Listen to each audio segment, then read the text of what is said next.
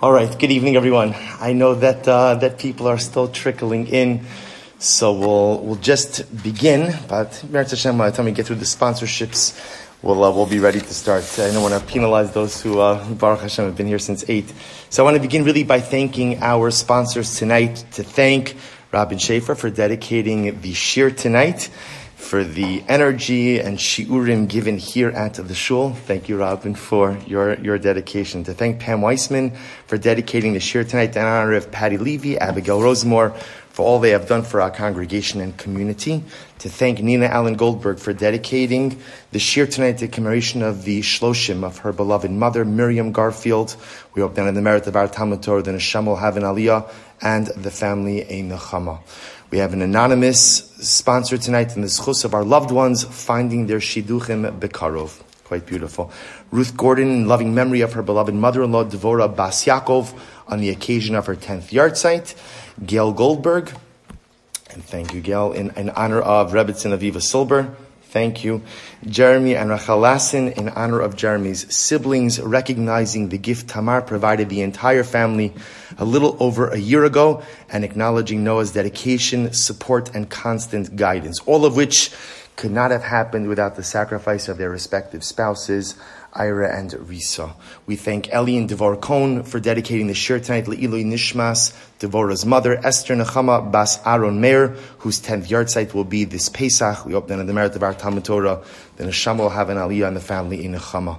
We thank Chaim and Hallie Gottesman for dedicating the shiur tonight in honor of Shel Rosenfeld, Tanya Schichman for dedicating the shiur in honor of Rebbitzin Silber, and an anonymous sponsor as well. We thank all of our sponsors. It's quite beautiful to see the outpouring of support, and it's quite beautiful, Baruch Hashem, as I remarked by our Purim shiur, it's quite beautiful to be able to be at a point in time where we're able to begin learning together in person, growing together in person. Baruch Hashem, I think we've utilized all the technological possibilities that HaKadosh Baruch Hu has put on this good earth to be able to learn Torah together, but nothing is quite like being able to share the experience of spiritual growth together. I also want to take the opportunity to thank Shani Tapper, to thank our incredible executive director for all of her incredible work, to thank our office manager, Michal Reitberger, for her incredible work, and really these two incredible women work indefatigably on behalf of our Kehila, just trying to accomplish so many incredible things. I, I know I often drive them crazy with a lot of last minute changes and additions, but they're, you would never know. They're so composed and so wonderful. So thank you. Thank you for working so hard on behalf of our. And also, I just want to take the opportunity. I want to, I see Jamie Rubin is here. I want to take the opportunity. Many of you don't necessarily know Jamie, but our community owes Jamie an incredible amount of debt. The, the Rubins have been longtime members of our Kehila and Jamie has been someone who has shepherded our shul and really the truth is our entire community from the beginning of this pandemic. From right when we had to shut down after Purim until now. And uh, Jamie, just on behalf, I'm sorry. I'll ask you, I'll, I'll call you for Mechila later on. But uh, Jamie is the wonderful young woman sitting right over here. You could thank her yourself afterwards. But Jamie, really, on behalf of the Kehila, I know how much of your time I took. And it didn't matter nights, Sundays, weekends, Erev Shabbos. Thank you for always being available to us. And thank you for always being able to guide us with such profound dispassionate and solid advice. I, I, honestly feel that Baruch Hashem, we are hopefully on the other end coming out of this because of the advice of Jamie and others like her. So Jamie, on behalf of the entire Kehila, thank you very much. We have the incredible privilege tonight to begin our journey into Pesach. I think this is the first year I have ever given a Pesach shiur, uh, three weeks before, a little bit less than three weeks now before Pesach, which I guess is a good idea for a women's shiur. I'm guessing within the next couple of weeks, the availability to learn about Pesach is probably significantly diminished. So, but it also offers or represents really an incredible opportunity to also begin focusing on the Yom Tov of Pesach a little bit earlier than we normally do. I think that what often happens in our Yom Tov, in our Yom Tov preparation, is that we get so wrapped up and so swept up in the actual physical preparation for Yom Tov, which of course Pesach has more than any other Yom Tov and that by the time we kind of get into the Yom Tiv spirit, we're so exhausted and so depleted, and we come to Yom Tiv, and I know that something special is happening. I know that something incredible is unfolding, but I haven't necessarily done the work to be able to truly understand and appreciate what the dynamic is. So it's a special privilege. I want to thank you for the privilege of getting ready for Pesach this year a little bit earlier than I, than I normally do. And hopefully, again, through the journey that we're going to take this evening, your appreciation of Pesach and Emeretz Hashem, your Yom Tov of Pesach will be just a bit more meaningful. I want to begin with source number one on the sheet. Hopefully everyone has the source sheets. I want to begin with source number one. So this is an incredible Gemara in Meseches Psachim. Do you have a source? I have an extra.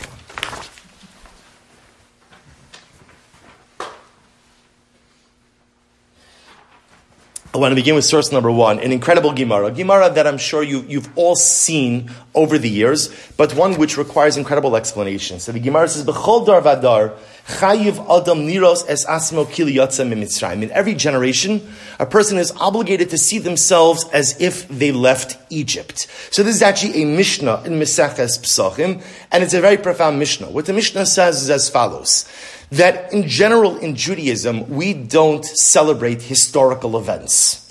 In Judaism, what we do is we take historical events, we extract contemporary meaning, and we use them to infuse contemporary meaning into our lives. So as such, when we come to the Yom Tov of Pesach, we are not simply celebrating an event that occurred thousands of years ago, but rather what the Mishnah is telling me is that my obligation on Pesach, and this is specifically on the night of the Seder, is to see myself as if I have left Egypt. Which, of course, on a basic level means that on the Yom Tov of Pesach, specifically at the Seder, I am supposed to experience some, we'll call it salvational, some type of freedom experience. I am supposed to feel as if I was enslaved and now I've been free. That is the euphoric feeling that a person is supposed to experience on the night of the Seder and over the course of Pesach. And the question is obvious.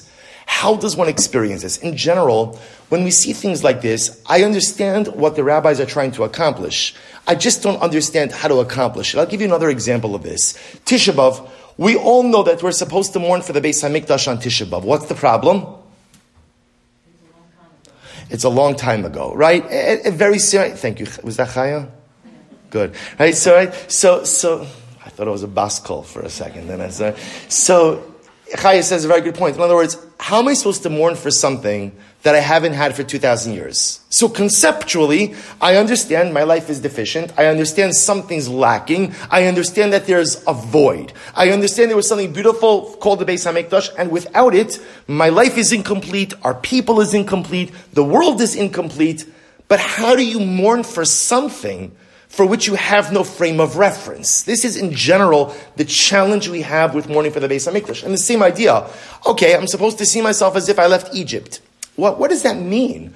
on a practical level, on a practical level. So I understand maybe if I'm having a very difficult time in life and I've been extricated from my difficult circumstances, I could relate to this dynamic. I've been enslaved, so to speak. I've been, I've been enslaved to my circumstances. You know, the Svarim in Hasidic literature, they point out that Mitzrayim, Mitzrayim, the shorish of Mitzrayim, which we translate as Egypt, is Meitzar. Mina Meitzar Karasika, the narrow straits. Everyone has their narrow straits in life. Everyone has their challenges. So if I was in a, in a, a, terrible predicament and I was extricated from that, I could relate to this. But what if I don't have that? What if Baruch Hashem life is generally okay and I don't have any dramatic trauma or difficulty? What exactly am I supposed to do with this rabbinic mandate to see myself as if I have left Egypt? So that's going to be the question we're going to focus on tonight. How do I fulfill this? But we're going to go on a little bit of a detour. I'll tell you an interesting story. Last night, la, sorry, last week, Thursday night, Thursday night, I came home after Mincha Ma'ariv, and one of my daughters was standing by the door. It's sweet. They often come to open the door when I come home. And one of my daughters, and, and my daughter whispered to me, she said, this, this, this, is a true story. She said, Mommy said she's not buying any more chametz. That was it. And it was like a whisper. Mommy said she's not buying any more chametz.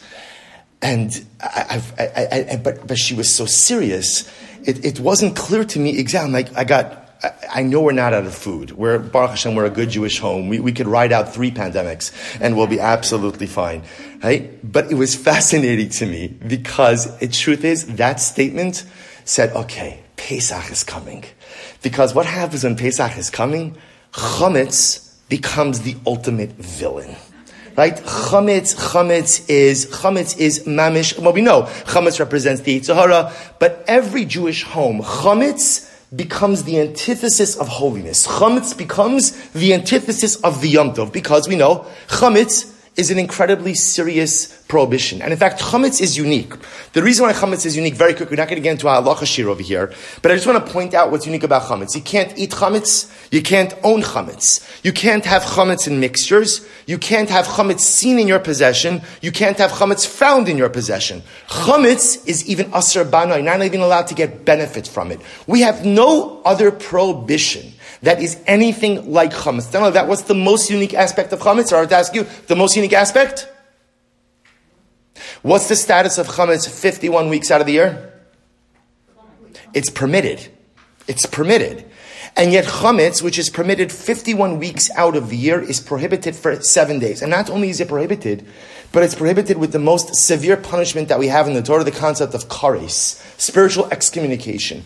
Nowhere else do we have a prohibition like this, where something is unequivocally permitted for a prolonged period of time for the overall majority of the year, and yet not only is it usr, not only does it become prohibited on Pesach, but it becomes prohibited, punishable by a very significant punishment.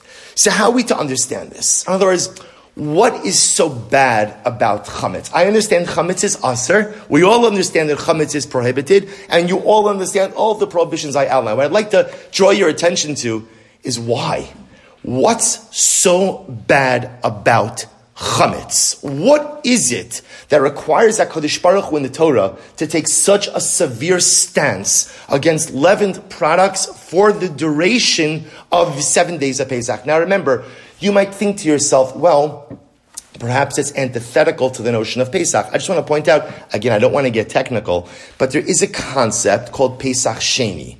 Pesach Sheni means that in the event that someone was ritually impure by the first Pesach and therefore didn't have the opportunity to go ahead and offer up the Paschal Lamb, the Korban Pesach by the first Pesach, there's a makeup date. a month later, the 15th of Iyar. Interestingly enough, what doesn't apply during Pesach Sheni? Take a wild guess. Chametz.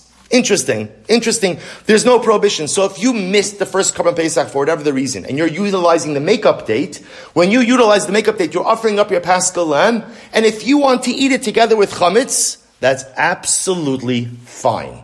So we see that there is a concept of having a quasi Pesach with chametz, but yet we see, still see the severity with which chametz is treated on the Yom Tov Pesach. How are we to understand that severity. So take a look at number three on your sheet. So I'm quoting over here from a beautiful sefer called Mesilos Ba'ara Chasidus. And here, he quotes over here as follows, and th- this was such an amazing observation. Hine ahevdel ben chametz lamatzah. What is the only difference between chametz and matzah? Hurak ba'os achos. Interestingly enough, the only distinction between chametz and matzah is one letter. Is one letter. Ki ha'osios mem tzadik shavos b'shtehen. Right? Remember again, both the Hebrew words chametz and matzah, both have a mem and a tzadik. So wherein lies the difference between chametz and matzah?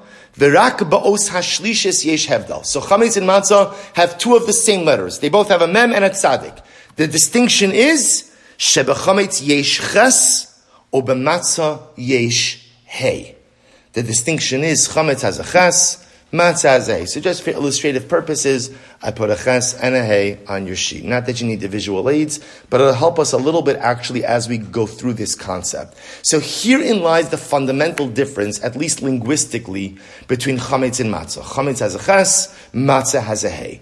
What's the deeper meaning of this distinction? And this is where the Mesilos Baruch Hasidus kind of ends. So that's very interesting, and it is intriguing to note that there's such a nuanced difference. Remember, even if you look, Ches and Hey, excuse me, are two pretty similar letters in the Hebrew alphabet, right? Even if you look at them, in fact, sometimes, sometimes An error which could often be found in a Sefer Torah is when the sofer got a little bit too carried away with the leg of the hay and draws it a little too long, extending upwards. Then your hay could look like a ches. They're easily two interchangeable letters. The only distinction between chametz and matzah is the hay and the ches. So look at number four.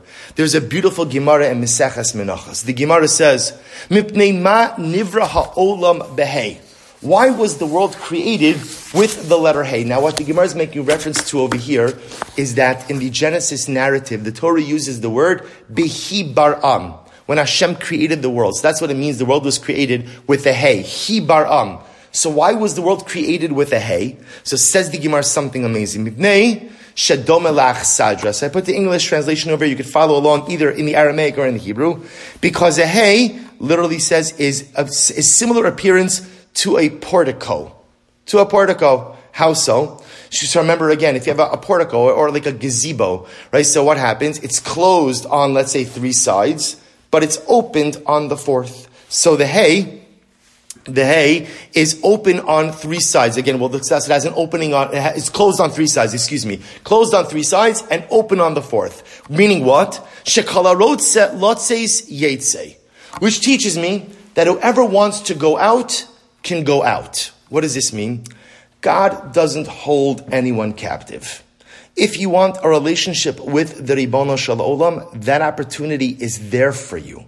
But if you don't want the opportunity, whoever wants to leave is free to leave. That's the open side. The open side. So Hashem created the world with a hay. It's closed on three sides. It's opened on one side. Whoever wants to leave the presence of God, the Ribono Shel Olam lets you go. Which, j- just as an interesting aside, so I just want to point out, there are some times where even good people take leave of God. I'll just give you an example of this. We know that when a person loses a loved one, they are in a state of aninos, an onain. And the halacha by an onain is that an onain is exempt from positive mitzvos. And in fact, some of the commentaries explain why is an onain, right? Why is a person exempt from positive mitzvos because they lost a loved one? So some explain because since you're involved with the needs of the deceased, there's a concept in halacha, osik b'mitzvah pater min mitzvah. That when you're involved in one mitzvah, you're exempt from a different mitzvah. But others explain that no, the rabbis understood that when a person suffers loss, a person may be angry with God. And it's okay to get angry with God. The good news about God is He has a very thick skin. A very thick skin. You can get angry, and there are times where maybe I feel I don't want to talk. And that's fine. And Chazal, the rabbis gave me that room, gave me that ability to have a little bit of distance. Now remember, Aninus only lasts until when? Until when? Until the grave is filled in. So you can't stay angry forever. It, it's actually, it's an incredible paradigm in general for relationships. Sometimes you're entitled to get angry in a relationship, but you can't stay angry forever. At a certain point in time, you have to re-engage and you have to work it out. You could get angry with God. You could even walk away a little bit. But at some point in time, you have to come back. HaKadosh Baruch Hu creates the world with a hay, closed on three sides, open on the fourth to tell you that if man wants to exercise his free choice, his free will, and leave God, he has the ability to do so. Umay taima tal yakare. So if that's the case, why does the leg of hay, why is there a diff, why is there a distance space between the leg of the hay and we'll call the top of the hay, right? As you can see on your letter hay over here. So if the imagery is that the hay is closed on three sides, opened on the fourth to teach me that everyone has the right to take leave of God if they so choose, then why is there a space between the top of the leg and the top of the hay, the roof of the hay? To which the Gemara says something so beautiful. Di'i hadr b'tshuva ma'aylilei. What it says, says the Gemara to teach me, that if I take leave of God, but then I decide I want to come back, I want to do tshuva, HaKadosh Baruch Hu leaves the door open. He leaves the door open, and the door is that space on the left hand side of the hay. That space, that doorway is between the leg of the hay and the top of the hay. I could take leave if I want to. The bottom of the hay is totally open, but if I choose to come back, HaKadosh Baruch Hu keeps the side door open for me. I asks the Gemara, but why? Why can't I just come back the same way I left? If the bottom is open, and that's where I could go ahead and take leave of God, why can't I come back to HaKadosh Baruch Hu through the same bottom opening? To which the Gemara says, Lo mistayim milsa.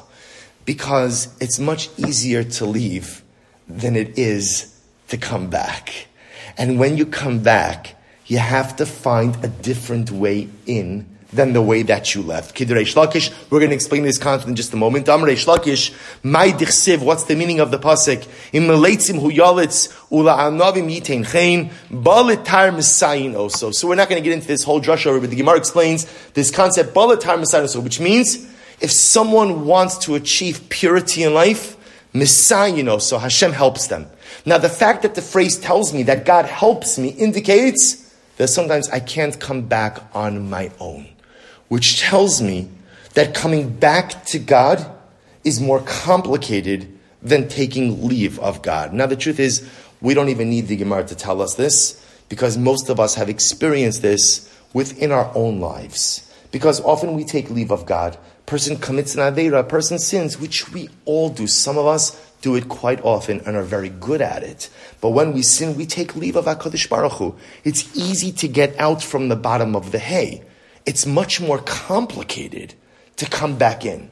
And so the way back into Hashem is not the same way I went out. I go out on the bottom, but when I want to come back, I come back through the side door, through the space between the leg of the hay and the top of the hay. So amazing, what's amazing about this Gemara is the Gemara teaches me that the world itself was created with the dynamic of tshuva. From the, from the inception of the world, the world was rooted, was built upon the foundation stone of tshuva. Now, we often relegate the discussion of tshuva to when? Right? Aseres tshuva, yamim noraim, elul. So we don't often think about tshuva as a function of the Yom Tov of Pesach. But when you begin to scratch beneath the surface of Yiddishkeit, you begin to realize something absolutely amazing, which is tshuva is a part of everything. Tshuva is a part of not only every Yom Tov, but tshuva is a part of every day. Because tshuva is part and parcel of the fabric of the human condition. You know, Rabbi Nachman of Breslov has a beautiful phrase. He says, the human condition could be summarized in one phrase. Ratzel v'shov. Literally it means forwards and backwards. Forwards and backwards. You know, it's interesting because in life, most of us are aiming for what? What, what, what, what do most of us have the same basic goal? What's the basic goal?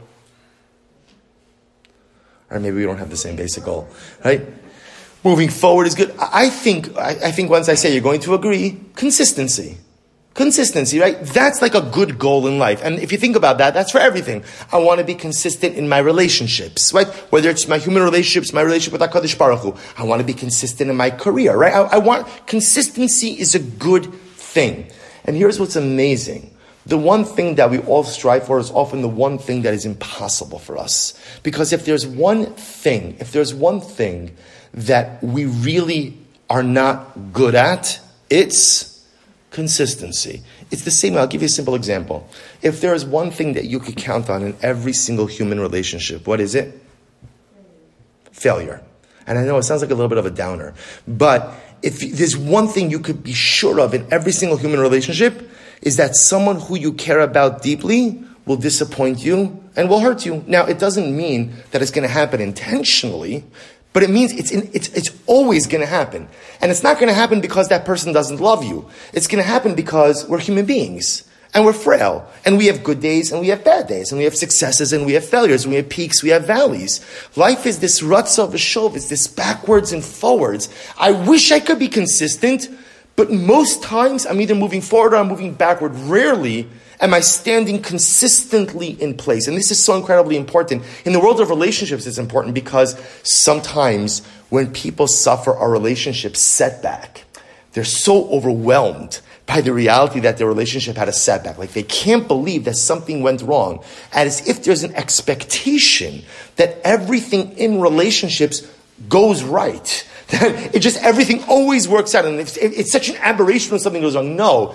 If you have a relationship, if you have any life relationship where everything goes right, please see me after this year and tell me how you did it. Tell me how you did it, because if you tell me the secret, I think I could become a very wealthy man by putting it in a book and sharing it with others. no one has a perfect relationship. No one has a consistent relationship. There's the ruts of the show. There's the backwards, the forwards. The be- so why am I sharing this with you? Because tshuva, tshuva, which means the process. Remember, you can only do tshuva if you strayed. So the process of coming back, the process of coming back and straying is part and parcel of my everyday life. Every day there's tshuva. Because every day I've fallen out of the bottom of the hay in some way, shape, or form, and now I have to make my way back in. But what is tshuva? Rabbi Soloveitchik in number six, this is from a sefer titled Ala Tshuva. Ala Tshuva Rabbi Soloveitchik's drushes on, on tshuva. So I just want to point out Rabbi Soloveitchik, Rabbi Yosef Dov HaLevi Soloveitchik, used to give a tshuva drasha that would often go on. It could go on for four to five hours. Now, that a rabbi could speak for four to five hours, that's not a chiddush, right? That, that we all know, right? But the amazing part was that people stayed and listened. That, that was the incredible part. So people wrote down, Rabbi, Rabbi Soloveitchik in general did not commit things to writing. And this is actually quite fascinating. He didn't commit them to writing because the felt that when you write something, it's set in stone. The felt that thought was organic.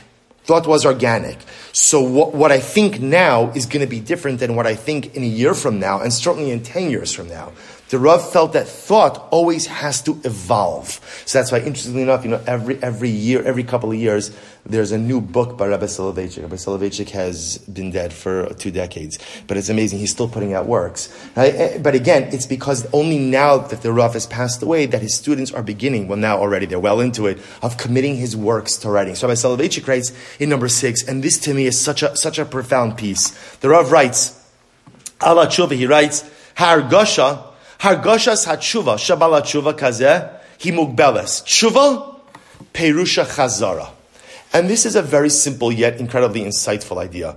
We often translate tshuva, excuse me, as repentance. But the truth is, the etymological root of tshuva means to return. To return. Perusha chazara.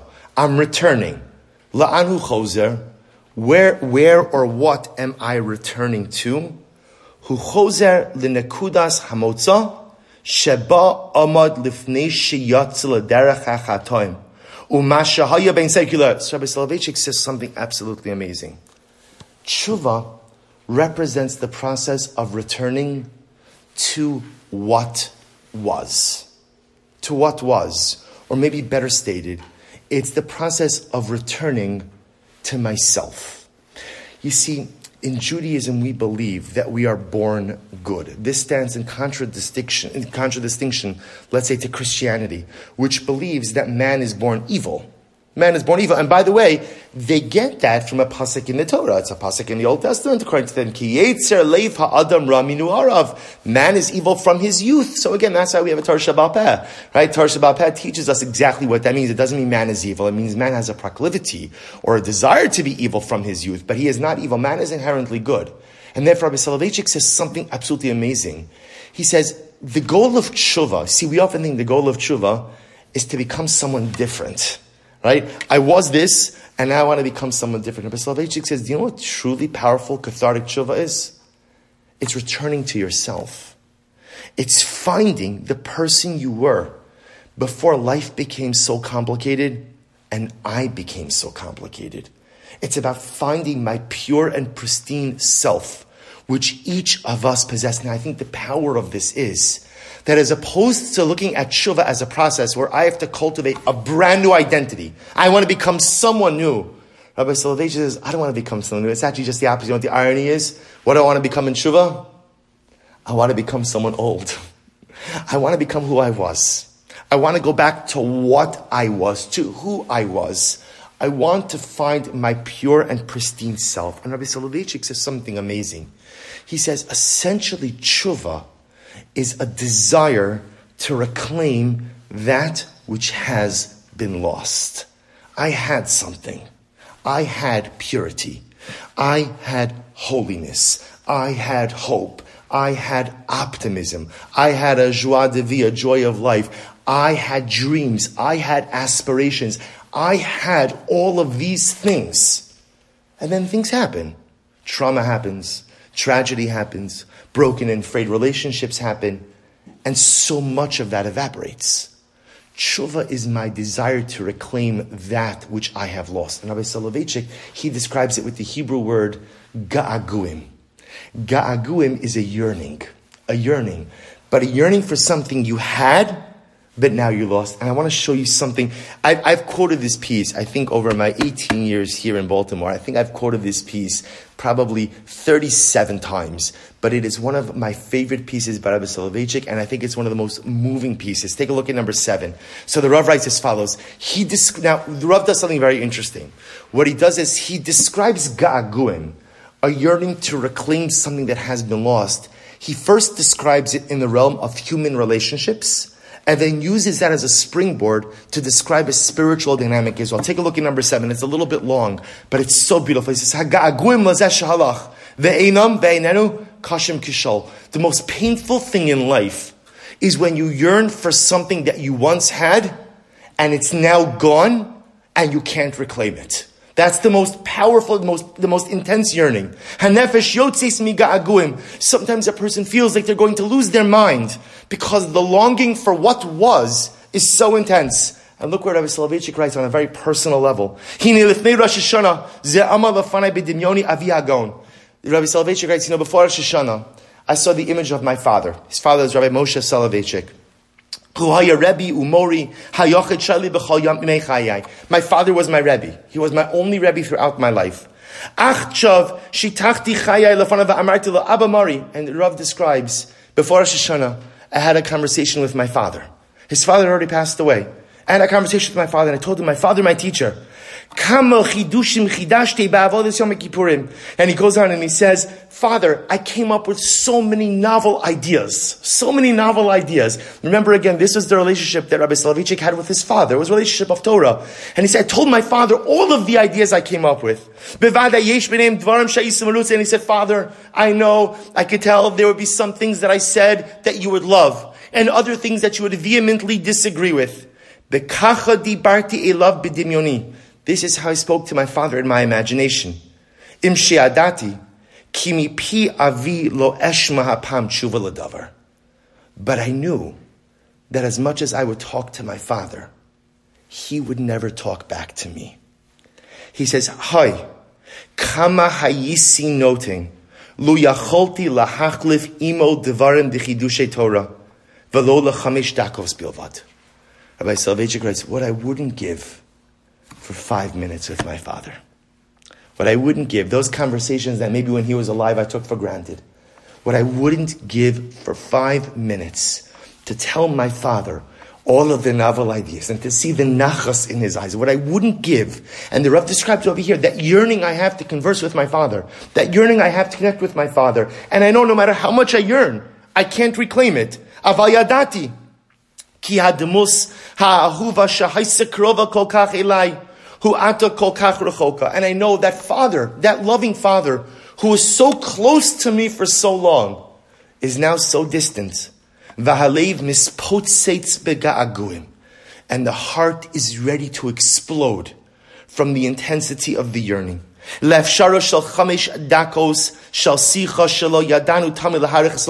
I want, all I wouldn't give for five minutes of conversation. And then he goes on in paragraph Beis, and this also is so moving. He says, V'huadin bi'imi v'ishti.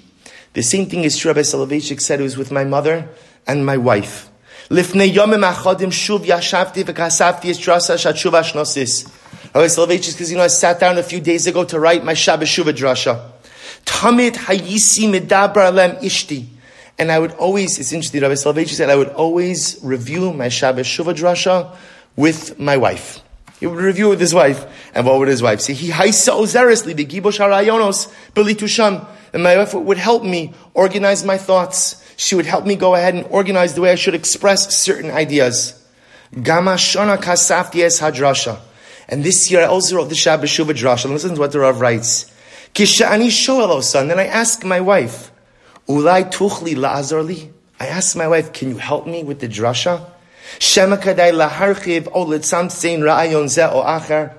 I expand on this idea or contract this idea? Or maybe I should stress a particular point. Sha'alti aval kol. Rabbi Soloveitchik writes, I asked my wife, but no answer came. Rebbetzin Soloveitchik had passed away that year. I asked her, I asked her, but no answer came. Efshar shahaya chad kol lasi. Maybe from Shamayim she whispered back to me. Aval hu nivla imashiv haruach be'ilanos ve'elai lo higia. But her whisper got caught up in the rustling of the trees, and her words never reached my ears. This is how Rav Soloveitchik describes those ga'aguim, that desire to connect with someone who you love, who you care about, who was in your life for so long, but now is gone, and how badly you yearn to reclaim that relationship. Just five minutes, just a few moments of togetherness, just a few moments of connection. And Rabbi Soloveitchik writes in paragraph Gimel, Kol adam ne'emad b'meichayav lenochach imos trajize shel ga'aguim. Everyone lives with this dynamic, this tragedy of ga'aguim, of yearning. El zeh shahaya ach lifnei zman katzar kol karov va'ata rachok ubilti musag. Rabbi Soloveitchik says everyone lives with the tragic reality of ga'aguim, of yearning. Some people live with the ga'aguim, the yearning of lost relationships. And some people live with the ga'aguim, the yearning of a lost sense of self. I used to know who I was. I used to have a clear identity. I used to have clearly articulated goals, dreams, and aspirations. You know, I used to have a hashkafa. You know, it's interesting when you talk to a lot of people about hashkafa. You know how many people define their hashkafas in life? by what they're not. By what they're not. It's easy in life to define yourself by what you're not. The real challenge in life is can you define yourself by what you are? We all have those ga'aguim. We all have that yearning, says Rabbi Soloveitchik. A yearning to connect with loved ones who are no longer here, and a yearning to connect with myself, myself, my identity, that I know I once possessed, but because of a confluence of life events, is no longer here. I yearn to return to me. And says Rabbi Soloveitchik, that is tshuva. Tshuva isn't becoming someone new.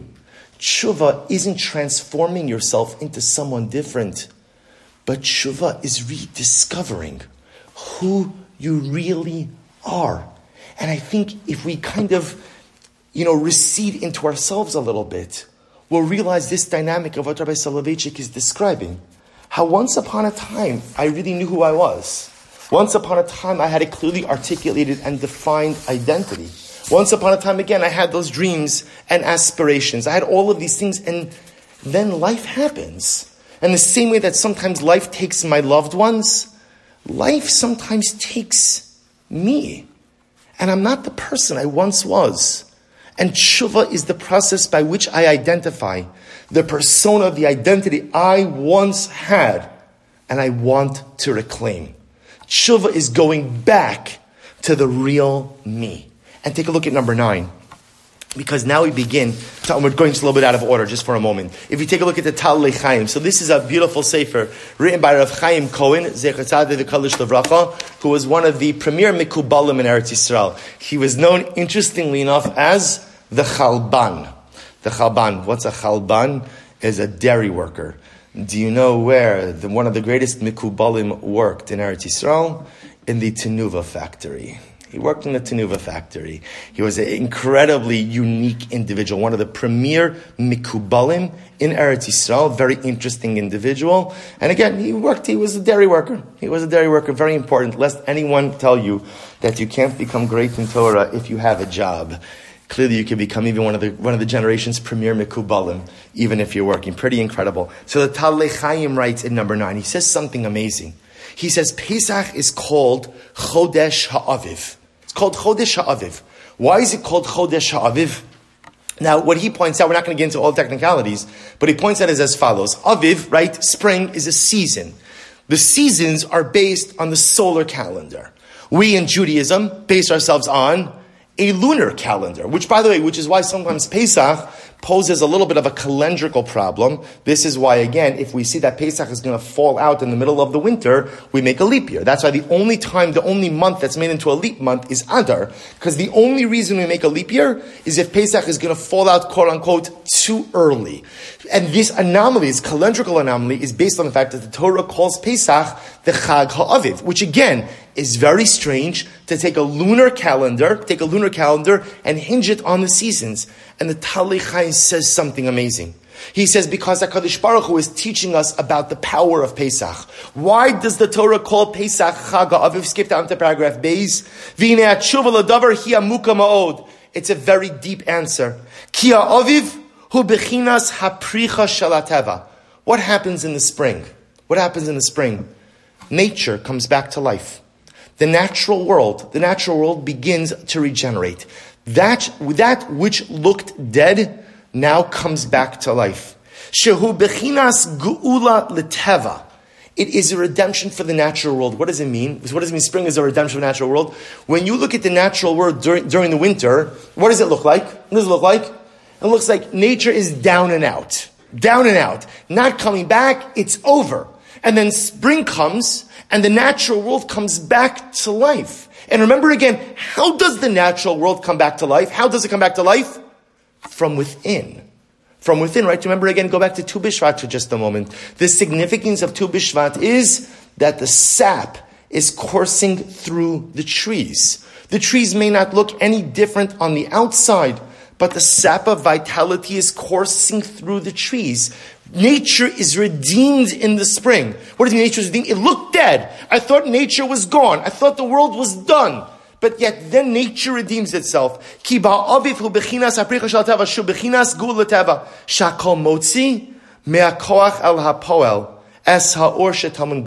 Something amazing happens in the spring, which is that which looked lifeless and hopeless now begins to regenerate. But it regenerates from within.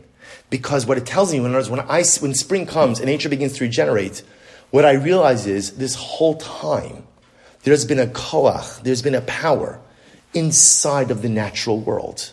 So when the trees begin to go out and sprout their leaves or sprout their fruit, that koach didn't just appear right now. It was actually there the entire winter. It was dormant, but it was there. When spring comes, nature is redeemed. I thought nature was lifeless. I thought nature was hopeless. I thought there was no vitality. And now I saw that although externally there was no vitality, at the end of the day there was always vitality from the beginning. He goes on, V'tavin shesod hagalos, sorry, shesod ha'geula, hu ha'otsa me'akoach ala poel. What is redemption? Redemption is taking your potential and turning it into kinetic energy. Rede- redemption, geula, means taking the koach, the energy, the power you have inside, and then bringing it out externally. You know, sometimes we think, what's good, what's redemption? Redemption is like something new, something brand new. Beforehand, everything was dead. Now geula, now redemption comes and everything is alive. It's not true, says the Talei Chaim. Redemption means taking the power that was always there, it was always there. It was always inside the tree. It was always in nature. It just wasn't actualized. And then the spring comes, the climate changes, and all of that internal strength now comes out. If you skip down to the end of paragraph Beis, he says something so beautiful. He says, he says, do you want to know why Pesach is called the Chag HaAviv? Why is it called the month, the, the Yom Tov of spring? Why, why link? Why link a lunar Yom Tov to a solar season? Because do you want to know the entire essence of Pesach?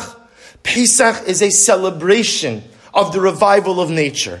Pesach, this Geula of Pesach is that we possessed incredible koach, incredible strength, and incredible spiritual vitality that lay dormant for 210 years. But then Pesach came, spring came, and that dormant energy came back to life. Pesach is the return to the self. And by the way, when you understand Pesach this way, everything begins to make sense. You ever wonder, why didn't Paro let us go? Why didn't Paro let us go? Right? Moshe, Moshe comes, the makos are there, it's clear he's to lose. Okay, so of course Hashem hardened his heart. But if I were to ask you, right, if Paro's laying down on your couch and he's, you're, you're, you're analyzing him, right, why isn't he letting the Jews go? Any thoughts? I'll tell you what I think.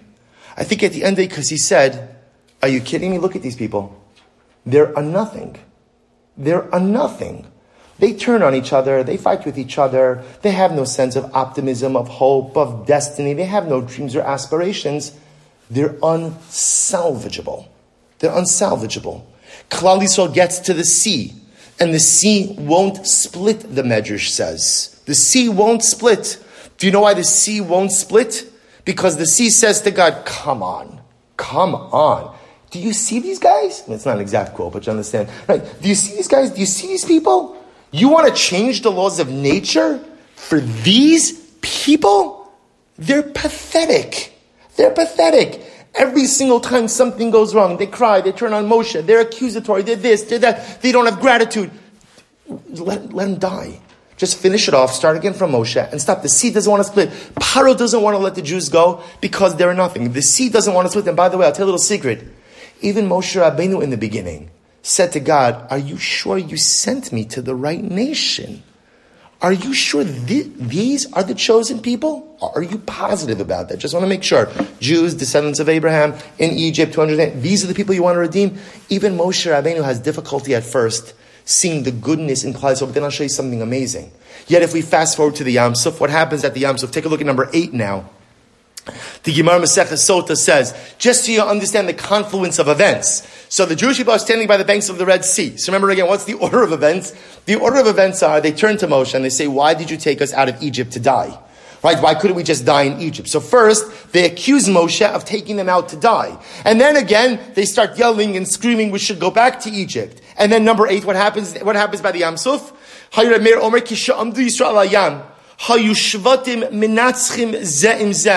The tribes began to fight with each other. And what was the fight? Ze omer ani yoreit tchila liyam. Omer ani yoreit tchila liyam. They began arguing, arguing about who gets to go into the Yam Suf first. What? they're arguing. The sea hasn't split yet. The sea hasn't split. But Moshe said, we gotta go. So they're arguing, now the tribes are arguing who gets the privilege of going into the sea first? The Gemara says, while they're arguing, so ultimately again, the Shevet Binyamin, Nachshon, and Aminadav, he goes in first. So what happened? I, I, don't understand. I don't understand the progression of events. They were just accusing Moshe. They were just accusing Moshe, blaming Moshe for taking them out, saying essentially, by the way, when you accuse Moshe, you're ultimately accusing God. And now we're arguing about who's going to go into the sea first. How does that happen? That's called Chag Ha'aviv. That's called Geula. That's called Shuvah. You see, by the banks of the Red Sea, the Jews found their inner self. They found their sap. They returned to who they were. They reclaimed their former sense of self. That's why, by the way, just as an aside, Shvi'i Shal Pesach, the seventh day of Pesach, when we go out and we commemorate the splitting of the sea, it takes on even a more simchadik tone than the rest of Yantiv. Why, why is it more joyous than the rest of Yantiv? Because on a deep level, it was on that moment by the Red Sea where the Jewish people did tshuva. They didn't turn into someone new. They reclaimed their former selves that had been lost over 210 years of servitude. They felt the emergence of their inner nature. They experienced their spring. They experienced their tshuva. And now if we come full circle, we begin to appreciate the distinction between chametz and matzah. If you remember again, what's the distinction between chametz and matzah? One letter or two letters, which are ches and hey. Ches and hey. So remember again, the chametz, chametz has the ches, matzah has the hey. So perhaps, perhaps, what HaKadosh Baruch Hu is trying to teach us is as follows. You see, matzah has the hay of tshuva. Matzah has the hay of reclaiming the self. Matzah has the hay of being able to return to yourself. Chametz, chametz, remember again, what happens with ches? Ches, you could fall out, but you can't come back in. Do you know one of the major distinctions between chametz and matzah? What are the major distinctions? How do you make chametz? How do you make chametz? So the answer is you don't make chametz. Chametz is made by external forces. Right? Remember again, there are two ways something could become chametz. You introduce a leavening agent, like yeast, and therefore it's the yeast that creates chametz, or what else could create chametz? Time. The passage of time. Don't do anything. Don't do anything. Time or yeast, time or a leavening agent. So something amazing about chametz. The identity of chametz is not created by the individual. The identity of chametz is created by external stimuli. And perhaps the severity of the prohibition of chametz is to teach us something amazing, which is don't let your identity in life be created by others. Be a matzah Jew, not a chametz. You see, matzah, on the other hand, how do you make matzah? How do you make matzah? If you've ever made matzah, you know, by the way, it looks very easy, but it's actually not. Why? Because if you want to make matzah, you have to knead the dough. Uh, again, I guess I don't have that much dough kneading experience, but I know when I baked matzah, my hands were tired after, after like 30 seconds. It's intense. You, you, you have to keep going. You have, in other words, if you want to make matzah, you got to make it yourself. Matzah can't be made by time, because if you let time set in, chametz occurs. Matzah can't be created by a leavening agent, because then it's chametz. Matzah is made by you and only you. The difference between chametz and matzah, the difference between tshuva and non-tshuva. Is the difference between falling out and never coming back in, or falling out and finally back in. In other words, matzah represents the ability to create your own identity. And for the purpose of tshuva, it means the ability to reclaim the identity that you have lost. Versus chametz, which is allowing other people to tell you who you need to be or what you need to be. Chametz is when you give other people the power of creation over who you are. And matzah is when you decide to create your own identity. Chametz says that when you, when you lose your way and you fall out of God's grace, you fall out the bottom, there's no way back in. And matzah says, even if you stray, there's always a way back. It's true. You can't come back in the same way you fell out. You have to work a little bit harder to get yourself back in, but you could always get back in. And now we understand why chametz is dealt with so severely. Because chametz represents the antithesis of who we are. Chametz says there's no tshuva. The ches is closed on all three sides. So once you fall out, there's no way back.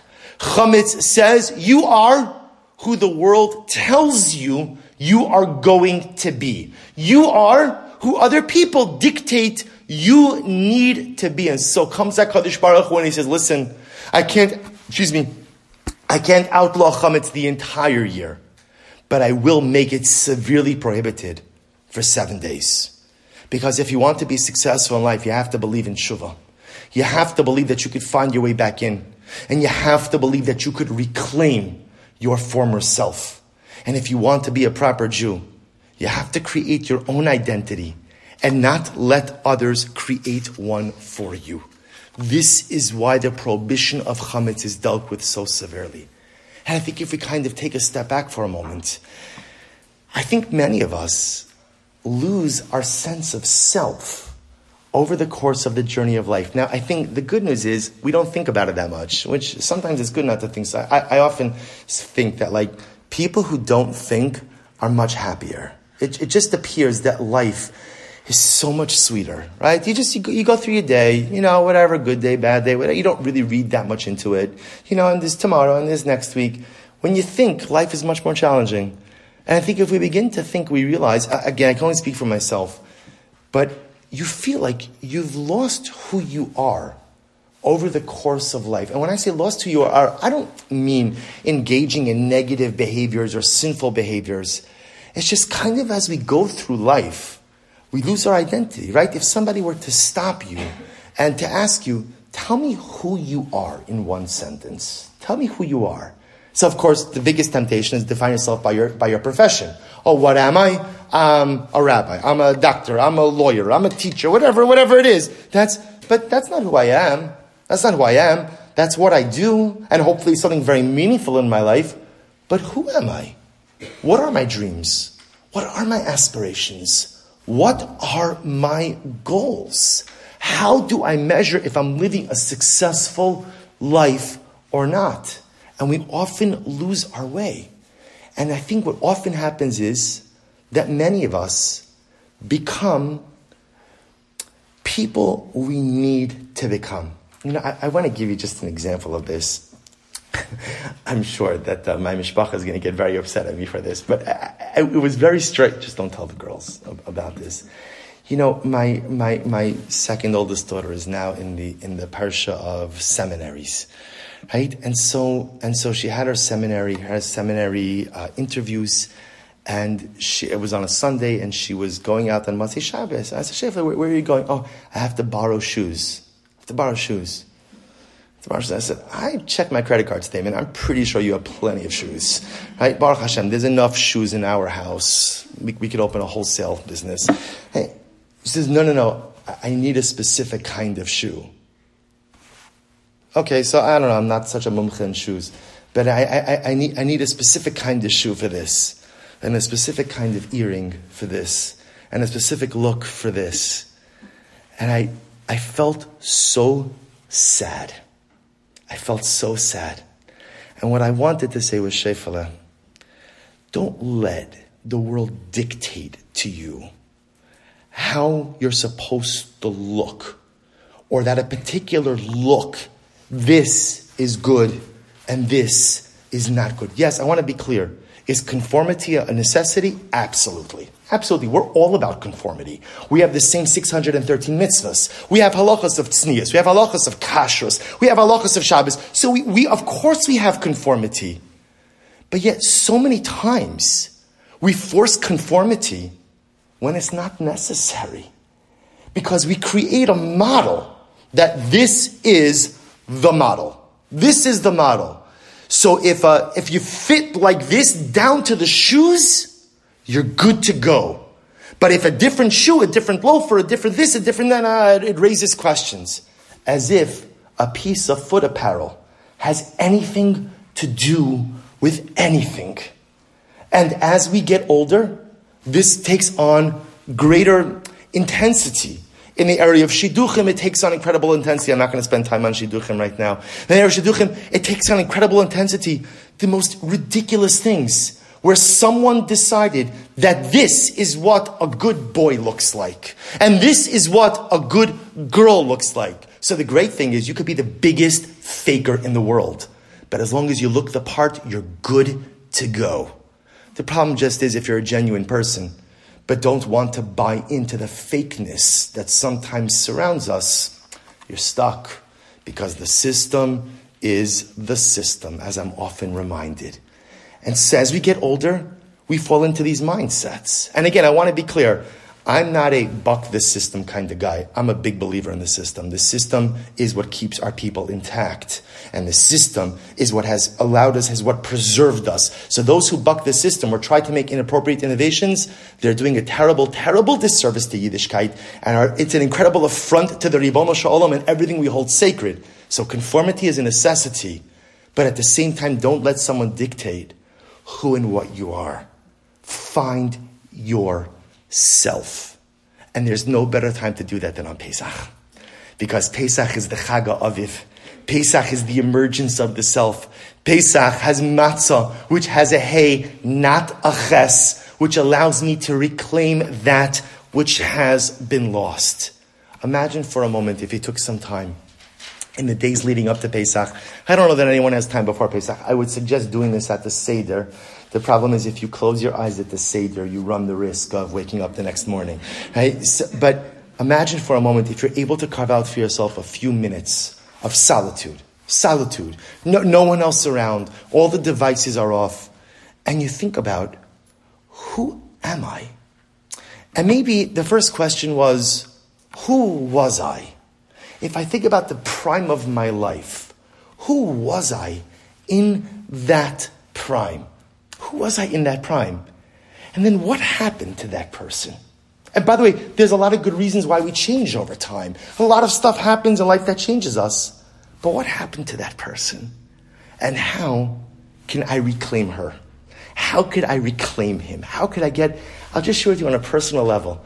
I had an experience like this last Pesach. I, I, I think, you know, last Pesach was the beginning of the pandemic. It's, it's, it's incredible to think that we're talking now a year And for many of us, it was a dramatically different kind of yomtiv on, on, on every level. Thank God I'm privileged that Baruch Hashem, I have a family in my house, and so it's never quiet, and there's always commotion, there's always something going on. So usually we would have extended mishpacha, but this was like the first time uh, in probably two decades that it was Aviva and I and our children, and that was the whole Seder. And it was, I have to say, one of the most incredible Seder experiences of my entire life. And I want to share with you a moment from that Seder. It was right, right by Shfoch Chamascha, right when we pour the kos shel Eliyahu. So we remember that the, the minhag is that we open the door. We open the door. So of course, again, we open the door, Shfoch Chamascha, it's the Shimurim, we show we're not afraid. But of course, you know, I always tell my children the same thing. I tell them, you know, when you open the door, you have to believe with all of your heart that Eliyahu Hanavi is going to be standing there. You have to believe. It's Pesach. Tonight is the night of miracles. Tonight is the night when 210 years of servitude ended in the blink of an eye. If 210 years of servitude, if slaves could become free men tonight, then why can't Eliyahu Navi come? So I said to my children, I said, before we open the door, Does everyone believe that Eliyahu Hanavi could be here tonight? And I said, yes. I said, but before we open the door, if he's not here, you can't be disappointed. If he's not here, you just have to say, I'm sad. I wish Eliyahu Navi was here. But if not today, then Emir Hashem tomorrow. And we open the door. And unfortunately, Eliyahu Navi wasn't there. And I remember we walking out into the dead of the night. It was, I think it was still cold last Pesach also. And that feeling of longing for something greater. And it was probably because the pandemic was starting and there was so much unknown and no one knew what was going to happen or how things were going to unfold. And we felt so dependent on the Ribono Shel Olam. And I remember that feeling of standing out there that night underneath the dark sky with all of my children, almost all my children. My married daughter wasn't with us actually, almost all of my children, and wanting so badly for something bigger in life, yearning for something more. And then it hit me. I hadn't felt that way in years. And I said to myself, wow, I used to always be a person who dreamed bigger. I always used to be the person who said, I want to do something dramatic. I want to accomplish something, not dramatic public, but dramatic that I know that I made a difference. I was always that person who wanted something more out of life. Then I said to myself, what happened to that person? How could it be that this is the first time I'm feeling that after so many years?